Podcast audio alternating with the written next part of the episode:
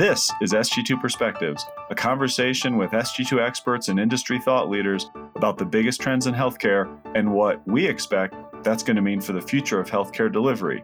We're always looking for new ideas and topics from our listeners, so please reach out, share your ideas. You can email us at sg2perspectives at sg2.com or connect with us on LinkedIn or Twitter, and you can find links to all that in the show notes. Now, on to this week's episode certainly there's a new financial reality for a lot of our members who overall came through relatively well, particularly those who got decent government funds and in some cases funds from their payers. But now they're settling into a little scarcity on the bottom line or on their cash flow. They've rethought their capital budgeting and their priorities there and what needs to be a physical asset versus a digital approach or an operational approach to the marketplace. Hello, and welcome to SG2 Perspectives. We are your hosts, Kelly Richard and Trevor Durin, and today we're bringing you another episode of Grill Bill. We have with us SG2's foremost thought leader in healthcare strategy, Bill Woodson. Thanks for taking the time to be grilled today, Bill. Great to be back on the podcast. Fantastic. I think the last time we grilled you appropriately was in July, and things have changed quite a bit since then. When you're talking to different healthcare system leadership, what are the most important trends and challenges that they're facing in the next six to 18 months? The discussions really vary right now, and there is a balance that exists between what's urgent and what's our focus over what time frame, and our members' ability to predict that. That informs us that most of them have moved to much more of a rolling forecasting approach to the things that they do. Over the slightly longer term, the focus is still there and what they know they need to get done, but things are fluid. The list of priorities, while smaller, can vacillate depending where the market is and the market conditions are as we reopen the economy, as the mix of patients starts to change, evolve, recover, maybe too strong a word in some markets. Certainly, there's a new financial reality for a lot of our members who overall came through relatively well, particularly those who got decent government funds and in some cases funds from their payers. But now they're settling into a little scarcity on the bottom line or on their cash flow. They've rethought their capital budgeting and their priorities there and what needs to be a physical asset versus a digital approach or an operational approach to the marketplace. At another level, it's what's going on in the marketplace. Where are ED volumes as the COVID cases uh, move out of the hospital? And that's largely happened. What's coming back? What's not? What's the shape of our recovery over the next 18 months? What demand has disappeared permanently, whether to another site or altogether? And that creates a good bit of uncertainty.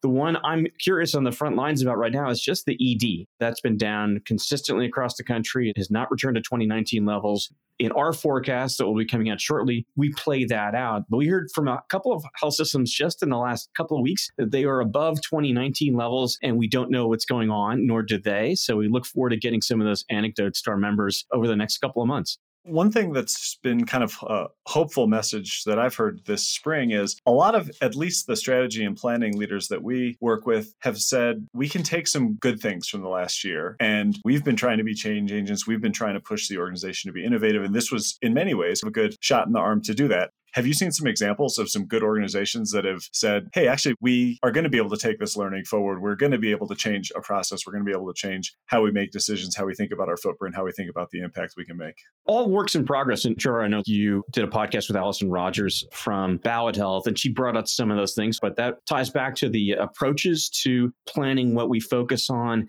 how we deliver our metrics to the organization, and also kind of stay more in touch with our community in not only in the strategy strategy and planning role as we get the organization focused on health equity and social determinants. Everyone is optimistic about that. The real check is going to be in the fall when we hope to see our members live and in person in Chicago. But to what extent have we fallen back on some of our old ways? I hear CEOs and C suite people say the operating rhythm is different. Our meetings are different. Uh, we are back face to face carefully, and we're using our time for the precious thing it is. But let's see. Healthcare has a long track record of backsliding. It's a little too critical, but I think that we're optimistic as well. And it's some of the most optimistic conversations I've had in my career in healthcare. And the thing that makes me optimistic is the boards are asking different questions, just a different scale and scope of questions they've asked before. And that tells me it's forcing the leadership to make it priorities. We've been not as exposed to the board conversations, understandably, but from what we hear anecdotally, boards are getting away from where are we versus budget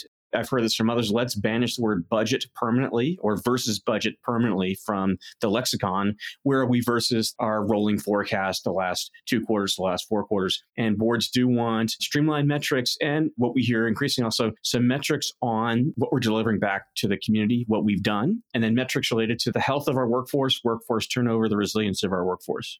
While we're talking a little bit about changes that are sticking from COVID, let's talk about disruption and what some organizations that are not necessarily health systems might be doing. In the past, we've watched some of those primary care providers like Oak Street Health, One Medical for a while. Are you seeing disruption in any other areas where health systems should be paying attention? It's almost the blur of what digital health, and it's a broad term now, has become.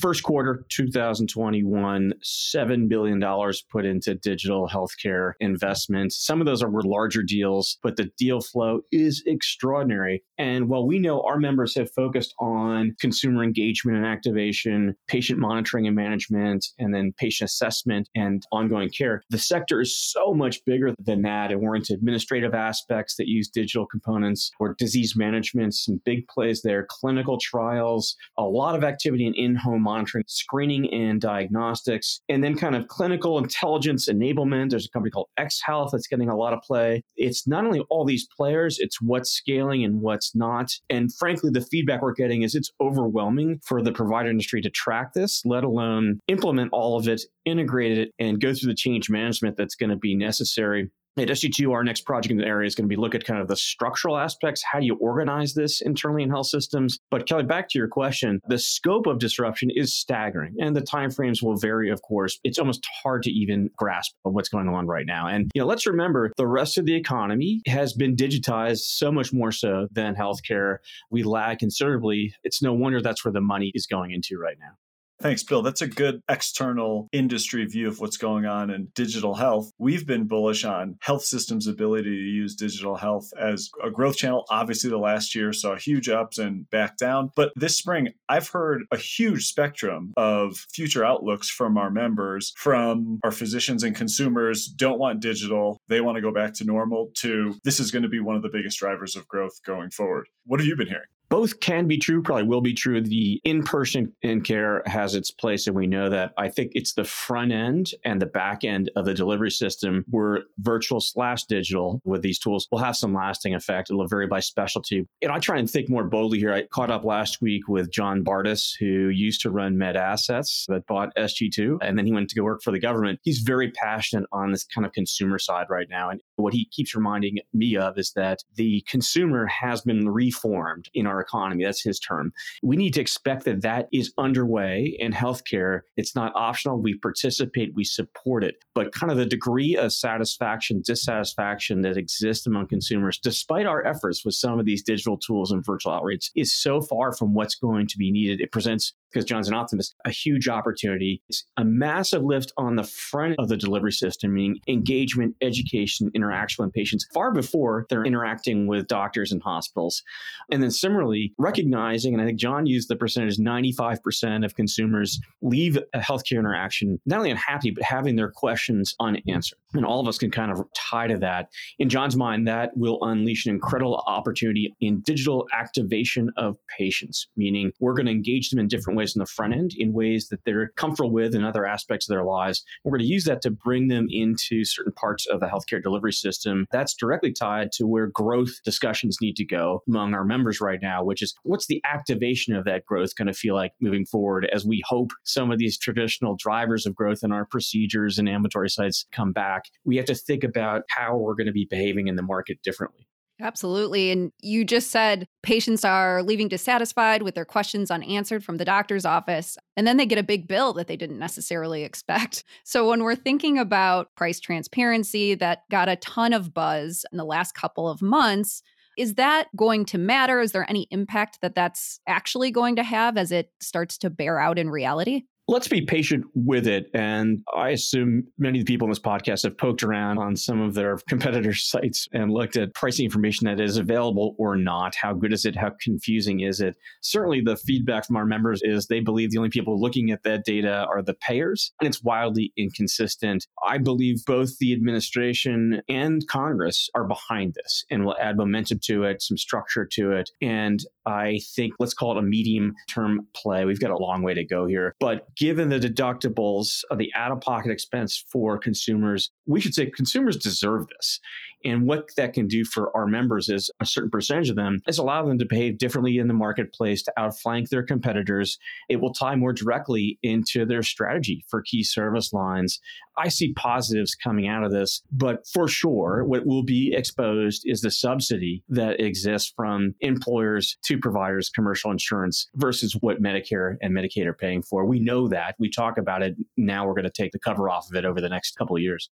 And tying in the disruption lens, sometimes I wonder if there's going to be some company that comes in and takes the data that's currently available and not very consumer friendly and figures out a way to change that up and translate it in a way that consumers can actually look at it. And if not consumers, maybe just employers who are also kind of in the dark. The payers have been doing it for a while and, and they complain that their enrollees, their beneficiaries don't actually use the tools. But you better believe the Optums of the world are ready to push this out because, of course, it aids in their negotiations. Optums, Anthem, we know, are looking very closely at the data that providers are putting out there. Bill, we've talked about a few different growth angles here, including digital, including big, scary numbers in terms of investment. But the non sexy growth angle is a segment of our members I talk to a lot are rural and independent hospitals. The outlook this time last year or 18 months ago for them was challenging. And even though they got some government help in the last year, it certainly didn't get better.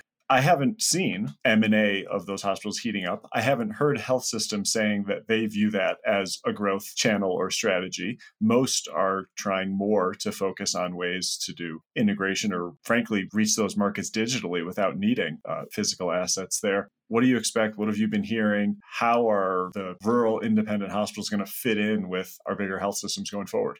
Very hard to generalize and the m&a deal flow is quite strong and it, it, it's varied across the country but you're right trevor you know who, who's on those lists and who's not and do you want to go into some of those markets? Uh, you're fortunate enough to speak with some of these leaders as is our colleague jeff moser. I mean some of them are just savvy operators executives. They know how to make a go of it year to year give me a challenge i'll figure it out. What confronts them over time is the challenge of the workforce meaning recruiting the talent they're going to need to keep these places going. That's going to be the hardest part even with digital virtual visits and connections to other sites of care. This is where the outlook for a percentage of them is negative, absent some other support subsidies, M&A transactions.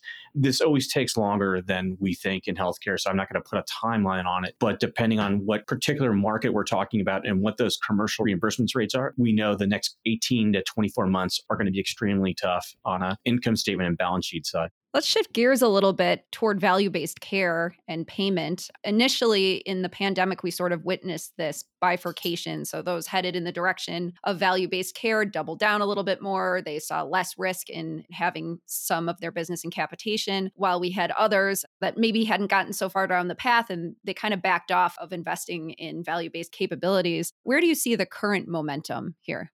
It's early, and I think there's kind of a kicking of the tires, a re-kicking of the tires that's going on. Not only of what are the true incentives in the marketplace and from Medicare moving forward, what can I count on? How is my clinically integrated network working or not? And some of our consulting team members, ST, are going back into those networks and kind of reevaluating what do we set up to do, what can we take on. And for those that remain bullish, just because of how much they've done or where their market's going, we know there's great passion around expanding what goes on in Medicare Advantage. We've talked about that for several years and there's a good alignment there with the payers and the providers for the moment. And then, Kelly, something you and I have spoken about, which is capitation for a certain percent of the primary care workforce that will certainly play out regionally. But if you want to provide income stability, we'll see more of that. This may also tie back to the incentives that are built inside not only the clinically integrated networks, but the employed medical groups for physicians coming out of a year that caused a lot of uncertainty and more doctors in the market from what we hear seeking employment. This will tie into a discussion we're getting the questions now, which is let's go back to work on the incentive structure for the employed docs, particularly in primary care.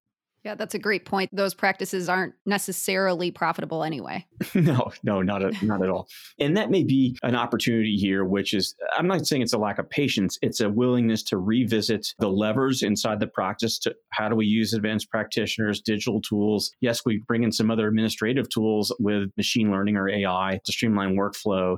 How do we use partners for some more of the management services aspects of our group? Perhaps how do we right size the group, not only the number of docs, but the that we have? There's a lot that will be in play. So, to the extent you look at those fundamental economics as a headwind for the large health systems, I think everything's on the table right now, and there's goodwill on both sides of the table for a period of time. That's our encouragement to our members. Take advantage of the goodwill you've generated, and you'll find, I think, a receptive audience from the physicians and advanced practitioners. Bill, we're trying to grill you, but you're dancing and dodging well here. We've talked about a lot of the things that I have heard from health systems ED, digital, being pushed into health equity. But we're hearing a similar pattern, at least I'm hearing a similar pattern from most members we talk to. They're focused in similar areas. Is there something that you want to encourage our members to pay closer attention to that you're not hearing enough of them talk about?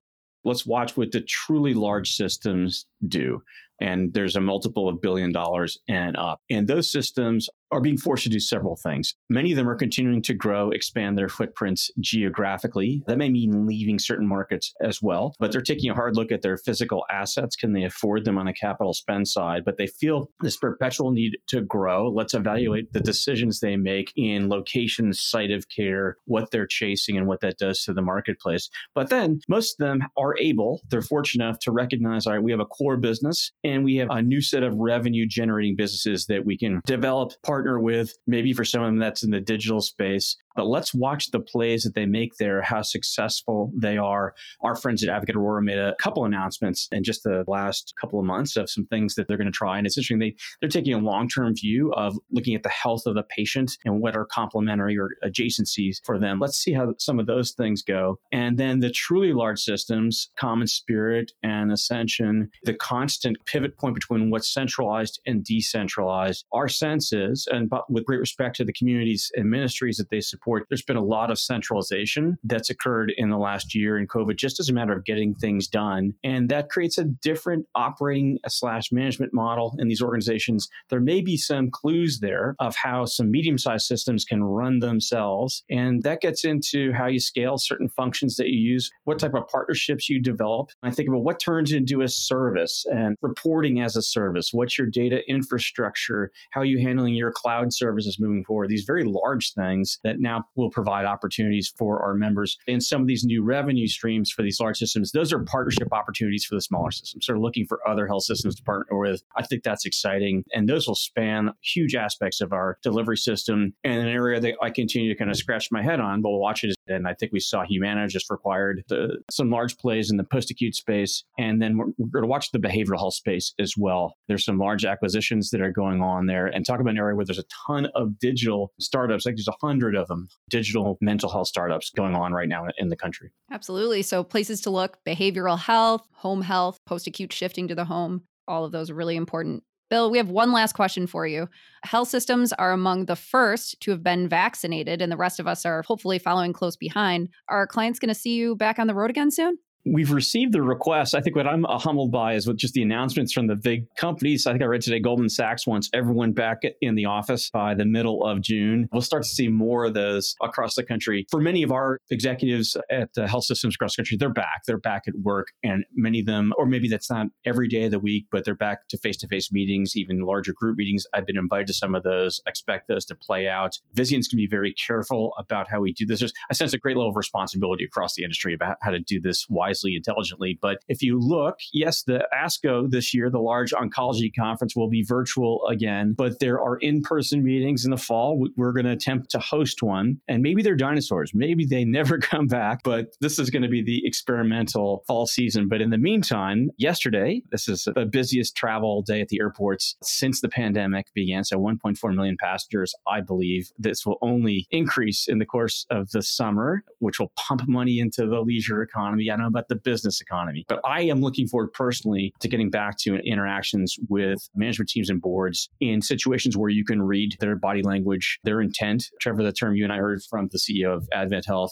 there's something there. We'll never go back to the previous travel schedule, but the in-person world is out there and will will affect us all in some way, probably hopefully a positive way.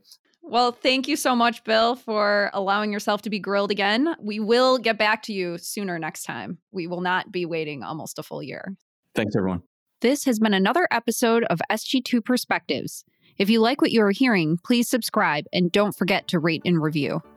We'd love to hear from you. Please connect with us on LinkedIn or Twitter at SG2 Healthcare. You can also reach us via email at sg2perspectives at sg2.com. Reach out and let us know what healthcare trends are most important to you. Please also listen and subscribe to our colleague, Dr. Tom Villanueva's Modern Practice podcast on Vizient's Medical Leadership channel. Tom discusses key healthcare trends through the clinical leadership lens. You can find it wherever you listen to podcasts. Thank you for listening.